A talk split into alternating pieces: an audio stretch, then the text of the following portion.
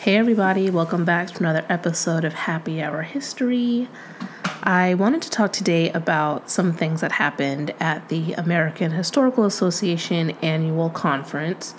I had mentioned it before because I presented there. Um, this time it was in New Orleans, which is my favorite American city, besides, you know, obviously. Well, no, I mean, I'm from San Diego, but like, you know how you take things for granted when you're from there. So to me, it's like, eh, like I don't miss it unless I'm gone for like two weeks or more. Then I'm like, man, I can't wait to get back home. But New Orleans is definitely my favorite American city to visit, I'll say. And the conference this year was there. Every year they switch cities. The next one is going to be in Philadelphia in January. It's always within the first few days of January and it usually ends either at the end of the first week or like by the eighth day of January every year. But the next one is going to be in Philadelphia, and then 2024 is in San Francisco. So, the panel that I was on was called I Want to Learn More About My History Innovative Approaches to Engaging and Retaining Borderlands College History Students. So, the one of the presenters was unable to come because of exposure to COVID. And so Jaleesa and I, Dr. Harris, excuse me, Dr. Jaleesa Harris, who's at ULM, which is University of Louisiana, Louisiana at Monroe, we didn't too much talk about borderlands but we did talk about sort of the border between the fields of history and English, which was great because a lot of the things that I've learned that have made me a better instructor when I first started teaching at the college level was using things that I learned from the literature and language department at the first community college that I was employed at. So, our panel was talking about innovative ways that we retain students and sort of the things that we and themes that we use, things and themes that we use in our classes to make them more dynamic. I think the reason why I really like going to these conferences so much is because it also gives me a chance to see new field work. So I get to sit in on other lectures and other sessions and hear and see what other scholars, especially those who are much more experienced than I, right, what they're talking about. And I always take notes because I always learn something that I can apply to my classes. So I'll sort of explain some of the panels that I sat in on. Now, we had a lot less attendance, obviously, because we've been dealing with this variant. And so many of the panelists were unable to come because of exposure or because of, you know, having to care for loved ones who were exposed to the variant. But I would say it was still a really good turnout. And despite not having as many panels, you could definitely tell a lot of the meeting rooms that were set up were empty. It was still nice to be able to retain and learn some things, right? And they also said the AHA was saying that they were going to move a lot of the sessions online for February. So that's great because I'll get to still get that information online next month. And I think now since this isn't this is my second conference, that I've gone to with the AHA and that I've presented at, but I think I it was a little different this time, especially since it wasn't my first and I really was thinking about how as historians and as teachers, it's really interesting to see the difference between those of us who are more research based and those of us who are more instructional based. And what I mean by that is myself and one of my colleagues from Grossmont College, Dr. Carlos Contreras, who's you know absolutely amazing. He and I were both in some of the panels, and we were taught. Well, excuse me, we were in some of the sessions, and we were talking about how we as instructors are there taking notes because we're going to use it to talk about within our classes. So, for example, if I'm sitting in on a panel about Latin American history, I am not trained in Latin American history. I took it, I have sort of like gotten more invested in the field because I do black studies, which covers a lot of Latin American studies, even though it's sort of like not as mainstream and not as talked about. But we were discussing how you know, us sitting in those panels and seeing all the new scholarship that's coming out from different historians around the world, because not everybody who presented is from the United States. It gives us the opportunity to bring in those resources and make them available to our students. So being able to say, this is a new book that's coming out. Um, especially after we read it, right? But even changing some of the things that we've learned and you know gotten more information about to make it more robust and engaging for our students. However, for a lot of the historians I noticed that were more based in research, so they're at research institutions like universities and they do lecture, right? But it's not the same style as we do in the community college classroom. I noticed and I was actually kind of disappointed that some of the people who you could tell are more based in their own research weren't in adjacent panels that had to do with their field. And I'll give an example. I'm not going to give names, right, obviously, but I noticed that I sat in on one panel that was talking about how segregation is built into modern cities, right? And I noticed that the panel right after that, which did talk about the from about uh, Latin America and sort of how race has affected policy and the lived experience of especially Afro Latinos, that none of those people were in that next panel, right? I and Dr. Contreras had sort of confirmed for me that it seems like a lot of people who are more based in the research, you know, they'll come and they'll present their work, but they're not necessarily going in and watching other people's work. And the reason why I brought that up is because on one of the panels that was talking about how these different large Latin American cities have navigated poverty and inequalities the person who was talking about how that related to Mexico City was saying that it wasn't as rooted in racism because of the Mexican Revolution. And some of you know from if you've taken my class that I do talk about the Mexican Revolution and its importance in Latin America and obviously for the United States history as well. However, I was thinking, okay, this that's not true, right? Like I I don't know that to be true. Of course, I would never say that out loud. I'm not. I would never ever do that. But I was thinking, okay, well that. I mean, we also have proof. Like there are historical facts and figures that actively show that Afro Mexicans used to live predominantly in Mexico City, but were relocated to other places and were, because of discrimination, made to leave the area, which was way before the Mexican Revolution. So, on one hand, you know, yes, for the time period that this person's talking about, it's not so much rooted in race, even though it's interesting still because a lot of the people who are living in poverty are indigenous descended Mexicans. Especially in that area. And then as you move out farther, like I said, you have more of the African descended Mexicans. But it sort of just felt like, well, if that person had maybe been at the next panel that was talking about that, then it would have been like i don't know like maybe it would have connected. And again i'm thinking about it from like a holistic point of view like with a 150 or excuse me not even 150 but much more time range as a total thing as a non-latin americanist. So i can understand if maybe my thought process about it is different than this scholars because you know for their work they're saying that it's not as race specific but it still seemed to me like it is, even if not at first glance, right?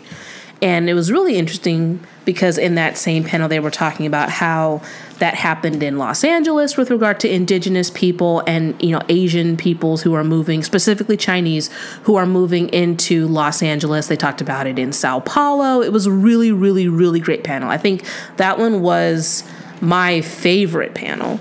And I was asking one of the scholars who was talking about how this has played out in Los Angeles, they were saying that in LA, before it became this, you know, sprawling metropolis that we know it today, and sort of when it transfers from Spanish control to like American control, um, you know, through Manifest Destiny and things like that, they were talking about how there used to be more so like like water was seen as like a public thing. So you had a lot more like public wells, public water um, avenues, and people didn't necessarily like well off people had it in their home, but most people had to go to a public square to do things like wash their clothes or to get well water to take back home.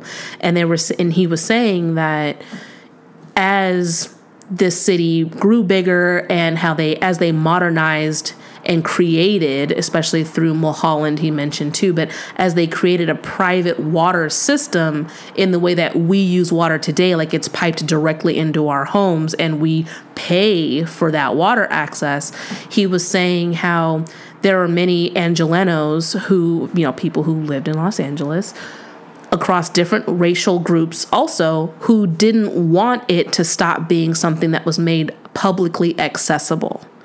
Now, we know obviously with today that it did become privatized fully, but it was really interesting to learn about how when it was publicly accessible and free, there were a lot more spaces of, com- of um, cultural gathering and community that was established in these areas. And if you're feeling like, oh, this is really cool, like I know, I mean, it was really, really cool to talk about it and to talk about it with him after the panel I stayed and was asking some questions because he was talking about it from the period of 1880 to 1920. And after the panel, I was I went up to him and I was telling him because um, actually some of the scholars he mentioned are at UCSD, and one of them was my grad pros- prospectus professor and so, you know, we I mentioned that, and then we were talking about um, his research, and I told him that when he was presenting about you know this water system in Los Angeles, it got me thinking about Wi-Fi and how. I was telling him that when I've been in other countries, specifically in Latin America, that a lot of the Wi Fi is only made accessible in public spaces. So, like when I was in Cuba, and specifically when I was in Havana, you had to buy a Wi Fi card, like you, you know, like we did back in the United States, you know, 20 years ago. You had to buy a Wi Fi access card, but you could only use those access cards in public hotspots. And the public hotspots were traditionally at least there that I saw in parks. So there were some, I think I mentioned this before when I talked about Cuba, but there were some that were sort of in like makeshift parks that were near the Malecon, which a lot of people go to, especially at the end of the day, just to hang out outside, um, especially because it's like a seawall. So it's right next to the water.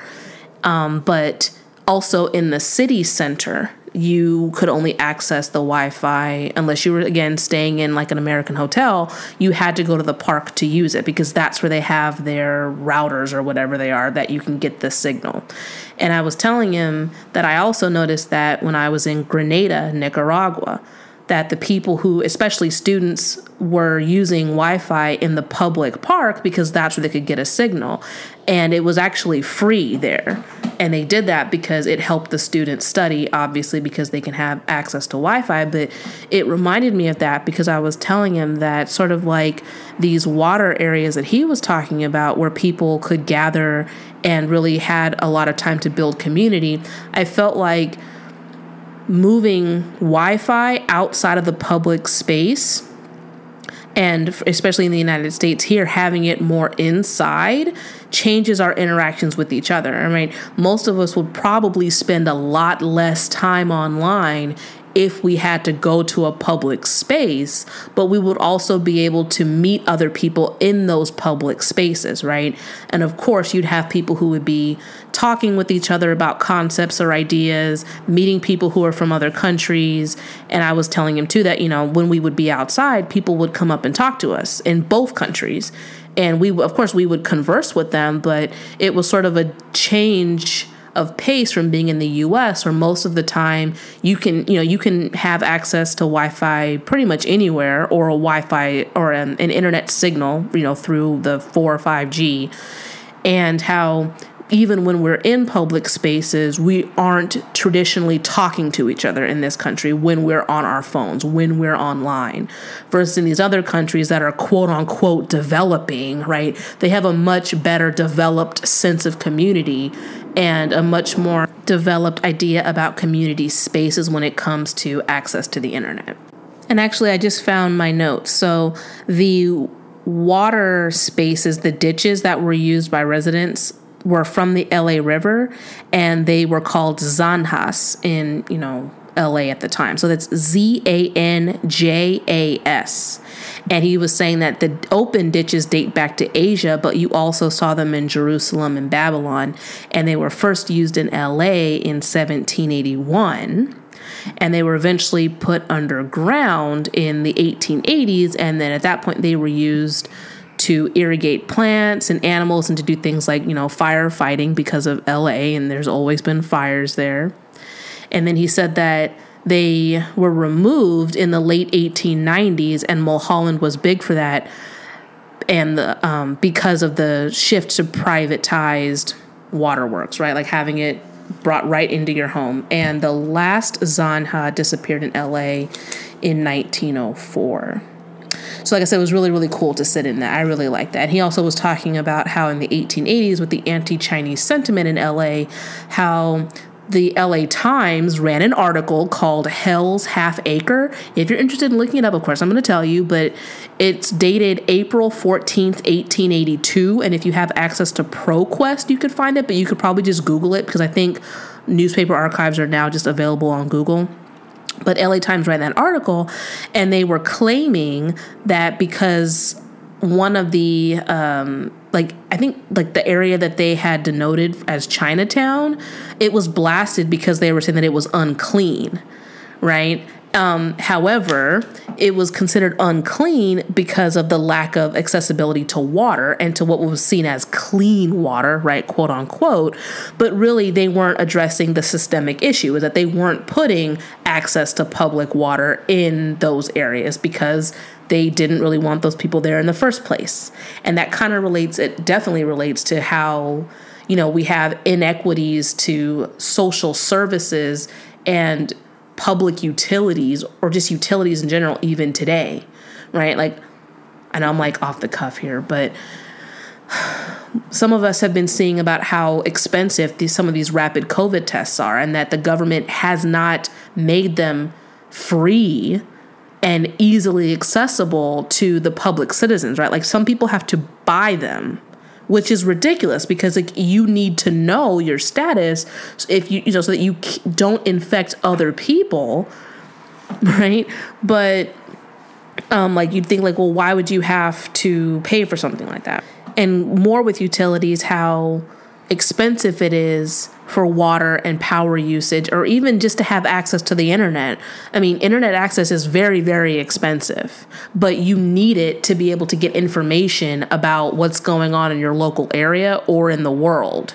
So it seems like it should be something ideally that would be considered a public good. And at least, I know people say, well, you can go to the public library, but yeah, it's a whole nother talk about again, equity and accessibility to public libraries to be able to use the internet. And especially now with COVID and so many libraries being shut down for usage, again, it's an issue of accessibility for people who don't live in wealthier neighborhoods or who don't have access to a public university because I want all of you to know again that public colleges have all of the computers unlocked you, as a non UCSD or non SDSU student, can walk into the library, sit at a computer, and use it. They are unlocked because it's a public school. So having access to all of those materials is for is free for the public so that you know you can walk you can't like check out books but you can go in and read them and look at them you can make copies of things you need you can look at the microfilm if you want to have like images of any of the old newspapers like i just mentioned you could I'm sure they have it at UCSD. You could look up the LA Times archive from 1882 and read that same article I was just talking about. All that's accessible to you. And the computers in the libraries are accessible and open and unlocked for that reason. But if you don't have transportation or don't live near one of these schools, it would be difficult to get there. And we know that, um, especially for some schools, that are built in lower income areas, they make it very difficult for minorities to access the school, period. And I'm thinking about USC in particular when it comes to where it's located at in LA, and a lot of the people who've been talking about and have talked about forever how students are encouraged not to go past certain streets and even black students at, US, at who go to USC have been profiled because they're assumed to not belong there. Right? USC is built in a very black part of LA and that's all. You know, I'm going to talk about that for another podcast. But I thought that this talk about the Zanjas and specifically about LA was like brilliant. I thought it was really, really cool.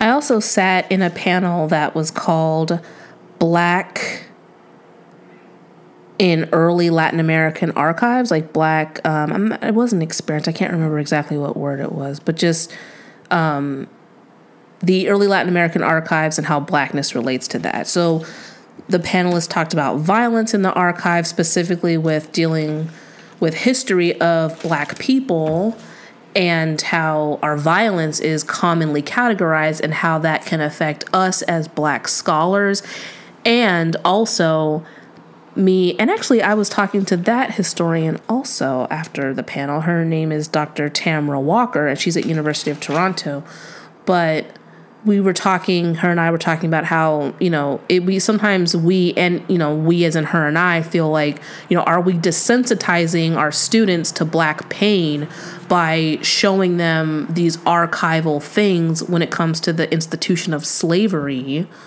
to the point that they're unable to, like, they're not relating or don't see the problem with the violence that's still done on black people today. So her and I had a really great conversation about that as two black women who teach in similar fields and sort of how we as the descendants of these people manage our classrooms in that way.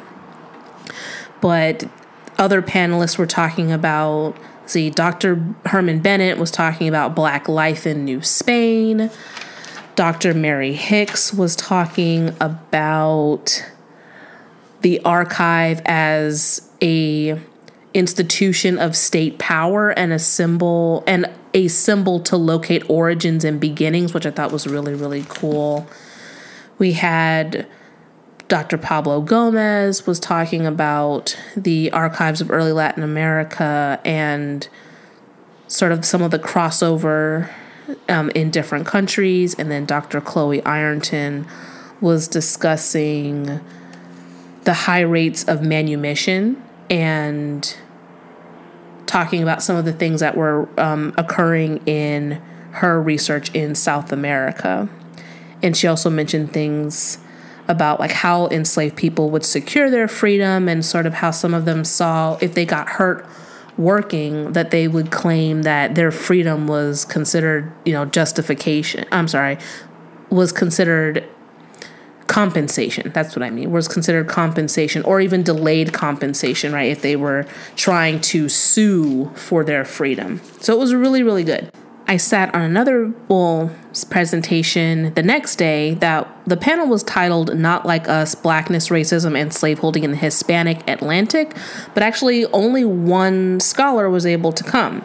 And this scholar was Jesus Sanjurjo. I'm not sure, S A N J U R J O at Cardiff University, which I believe is in the United Kingdom. But he was talking about his research and also, you know, talking about the book that he had written about this. But he was talking about how some people who were advocating for abolition in Cuba, for example, didn't want to end slavery because they thought it was a bad institution or because they believed in racial equality, but they wanted to end it because they didn't want to bring in any more black bodies because they saw that the culture was being Africanized. And if you've had any of my classes, you know that we've discussed this at UCSD, we've discussed it at Grossmont, you know, when I taught at Southwestern, we discussed it there.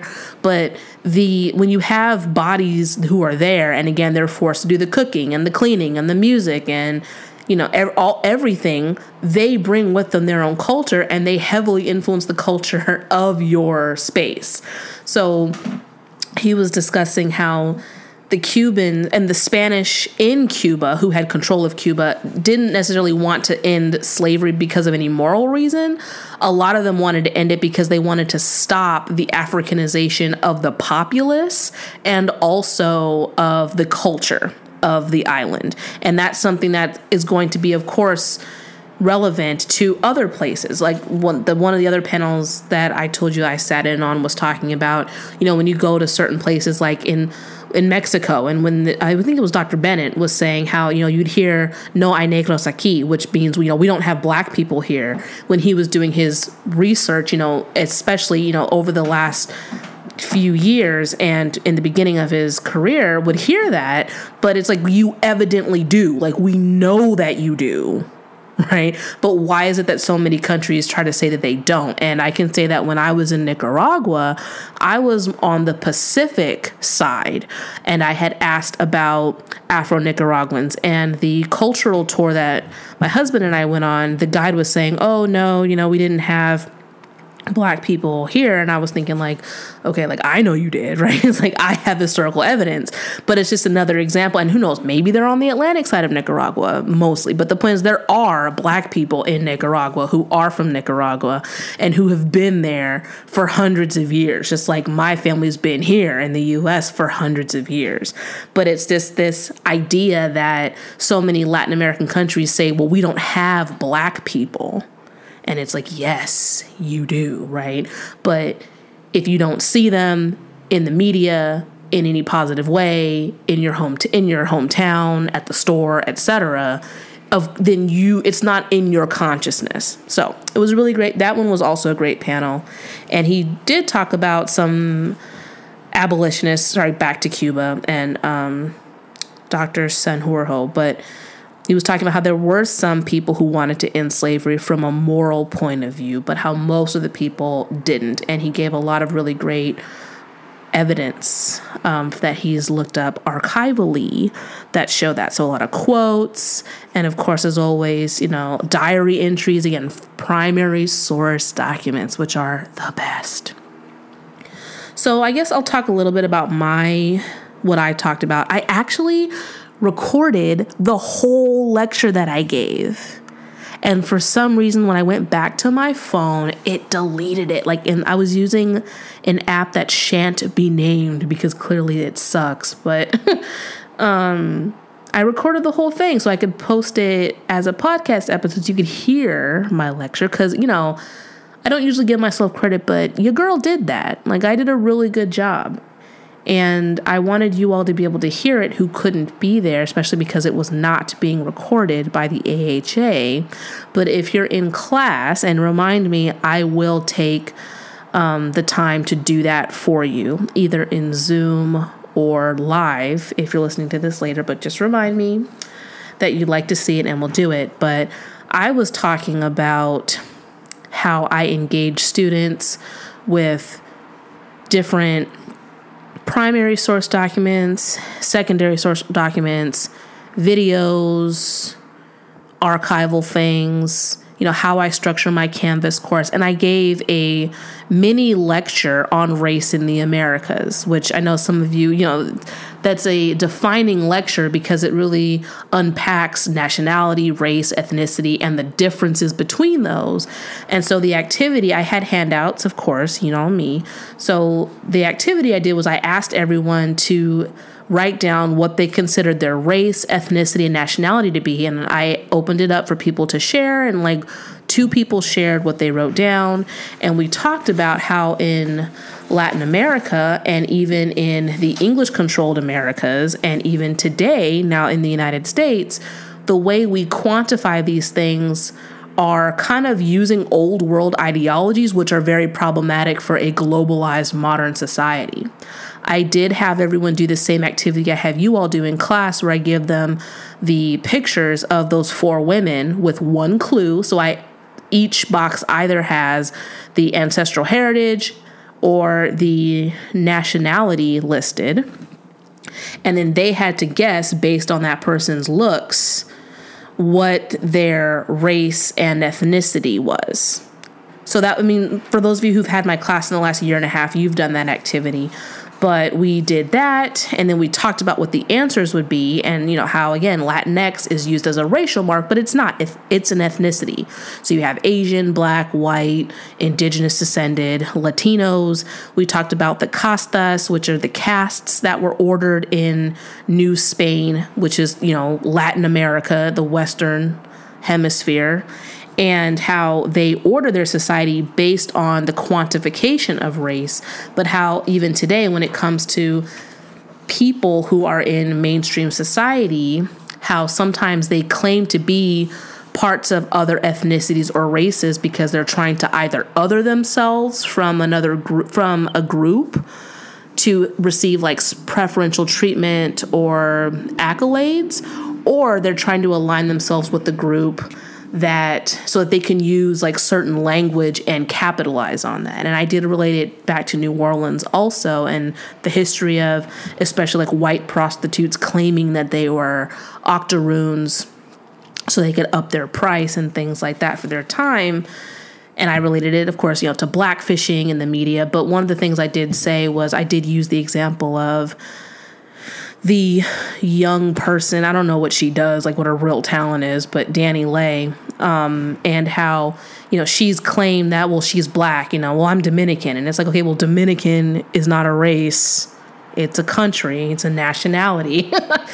um, and how when she got her results back, it showed that she was like 17% African, I think.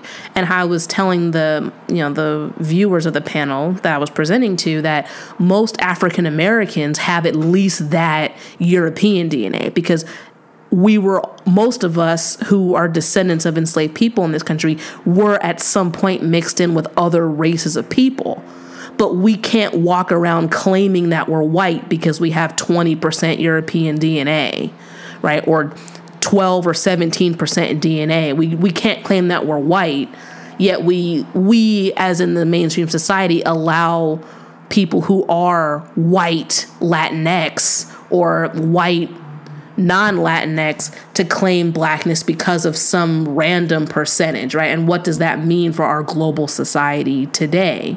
when we're not conscientious about how we assign race to people and allow them to co opt parts of a culture for their own profit and gain when they're really not a part of that, right? Because they don't walk around living the experience of those people on a daily basis. So it was a good lecture.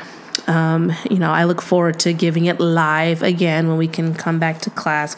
But that's what my discussion was about. So I wanted to talk about that so you'd have an idea of what I presented on. And if you download the His, uh, American Historical Association app, then we were presentation number 19 and we went on January 6th if you wanted to look that up specifically.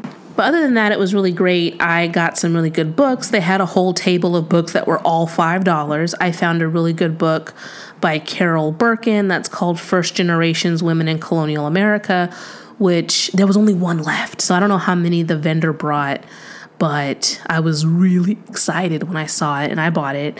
And then I bought two books about the Tulsa riot in 1921 and i gave i bought one book to give away to my friend's dad who had let me read his book about it last year. So i know that's something he's really interested in. And then the other copy was for myself so i can read it which you know means that my dad will end up borrowing it at some point to read it as well. But I got to meet some other scholars, and especially now that I've been teaching longer, you know, a couple, because the last time I went to the AHA was four years ago, was in 2018. So I could definitely tell the difference in my self confidence when it came to like waiting after the panel and talking to some of the panelists. In the, be- you know, the first time I went, I was super intimidated. So, you know, it was hard for me to even get the words out because some of these people I've read their books. So it's kind of like I was fangirling slightly, like, oh my God, like, do you know who you are? Right? Like, I use your book in my class that I teach. But this time it was a lot more, and I felt a lot more self confident in waiting um, to talk to them and, you know, just sort of realizing that I that the work I do is still important and it's relevant, right? So I shouldn't be comparing myself in the field. And not to say that I do that because I don't like compare myself to these people like, oh, well, what I'm doing isn't anything important, but just, you know, they've been in the field so much longer. And sometimes for new historians and for new scholars, I'm sure in any field, it can feel intimidating when you're in front of somebody who you've read or studied or used their works in your class because you feel like there are these repositories of all this knowledge and like, you know, you haven't done, you know, you may feel like, and like I felt like you haven't done anything in comparison to that. But I realized that, well, the work I'm doing is still important. And I felt a lot more comfortable talking with them about the things that I learned during their presentation, the things I was thinking about as it relates to myself in the field when it comes to instruction and the things that I teach in the course and things like that. I felt much more confident. So I can definitely tell the difference in the last four years. um, but, and I want to say too that I actually met a grad student. I went into one of the panels and I when I walked in, you know, she had smiled and I smiled and then I kind of sat near and then we ended up talking. And she was a grad student, I forget where, but I know she was really nervous about presenting and she was going to be in the undergraduate lightning round and she was saying how she was nervous to present the things she had been doing research on and I was telling her cuz this was her first conference and I was telling her that I felt like since it was my second that everyone so far this last time and everyone the first time I went was always very supportive. That people aren't trying to trip you up or, you know, they're not going to say rude things if your research counteracts theirs or if you're saying something that they don't find to be true. Like it's a very encouraging environment. It's not one, like I was mentioning before, like when that one scholar had said something that I was kind of like, um, okay, interesting take, right? But that's not the type of conference where somebody would feel comfortable saying that to the panel, right? Especially out loud. Now, they might go up to them after and ask, okay, well, you know, I had thought about this when you said that. So, you know, what do you think of that or how does that relate to your work? That's a completely different way of engaging it and a much more respectful and equitable way of having a conversation with somebody who is more, because they're the expert in what they research, just like I'm the expert in what I research. But there's that's the way to do it right? Nobody would ever call you out publicly for something like that at one of those conferences versus you know jaleesa was telling me that at mla which i forgot what that stands for but it's like the english the big english field conference that she was saying that it's sort of known for being more um, like less inclusive and you know less friendly. And i was telling her that i felt like the AHA one that we were at was I've never seen anything that made me be like, oh, you know, that anyone was ever made to feel uncomfortable.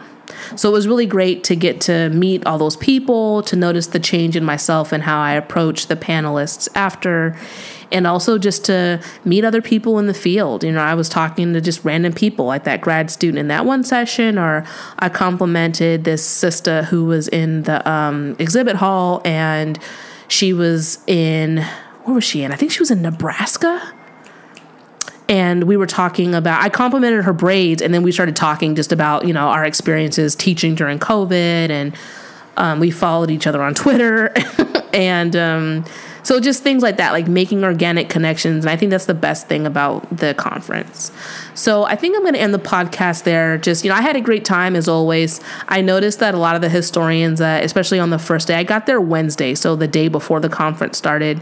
And I noticed when I was leaving my room, because you know i went up put my stuff down in my room and like was going outside to find something to eat right it's like I noticed that there was a lot of people who had the lanyards on, which meant that they were like they had like the red lanyard, so I could tell they were part of the conference, and they were just sitting in the hotel lobby, or excuse me, sitting in like the hotel, kind of like the dining area, sort of like ne- right next to the lobby. It's all open, and I wanted to be like, you came all the way here and you're eating hotel food, like what are you doing? but um it was great. Like I love New Orleans, and I, you know, of course, had to get my char grilled oysters, had to get my ham dinner plate from Mother's Restaurant. I actually found an Irish cultural museum, which was free to go into, and I did some filming, and I posted that on my Instagram, which is Natalye History, N A T A L Y E History, if you want to see that. Um, and yeah, I got some really great content, which you know, always, as always. Um, so there's always something that I find that I learn in the city, but it was great to merge that with learning things at the conference. So I hope that you all have a great rest of your day or evening, and I'll see you on the next episode. Bye.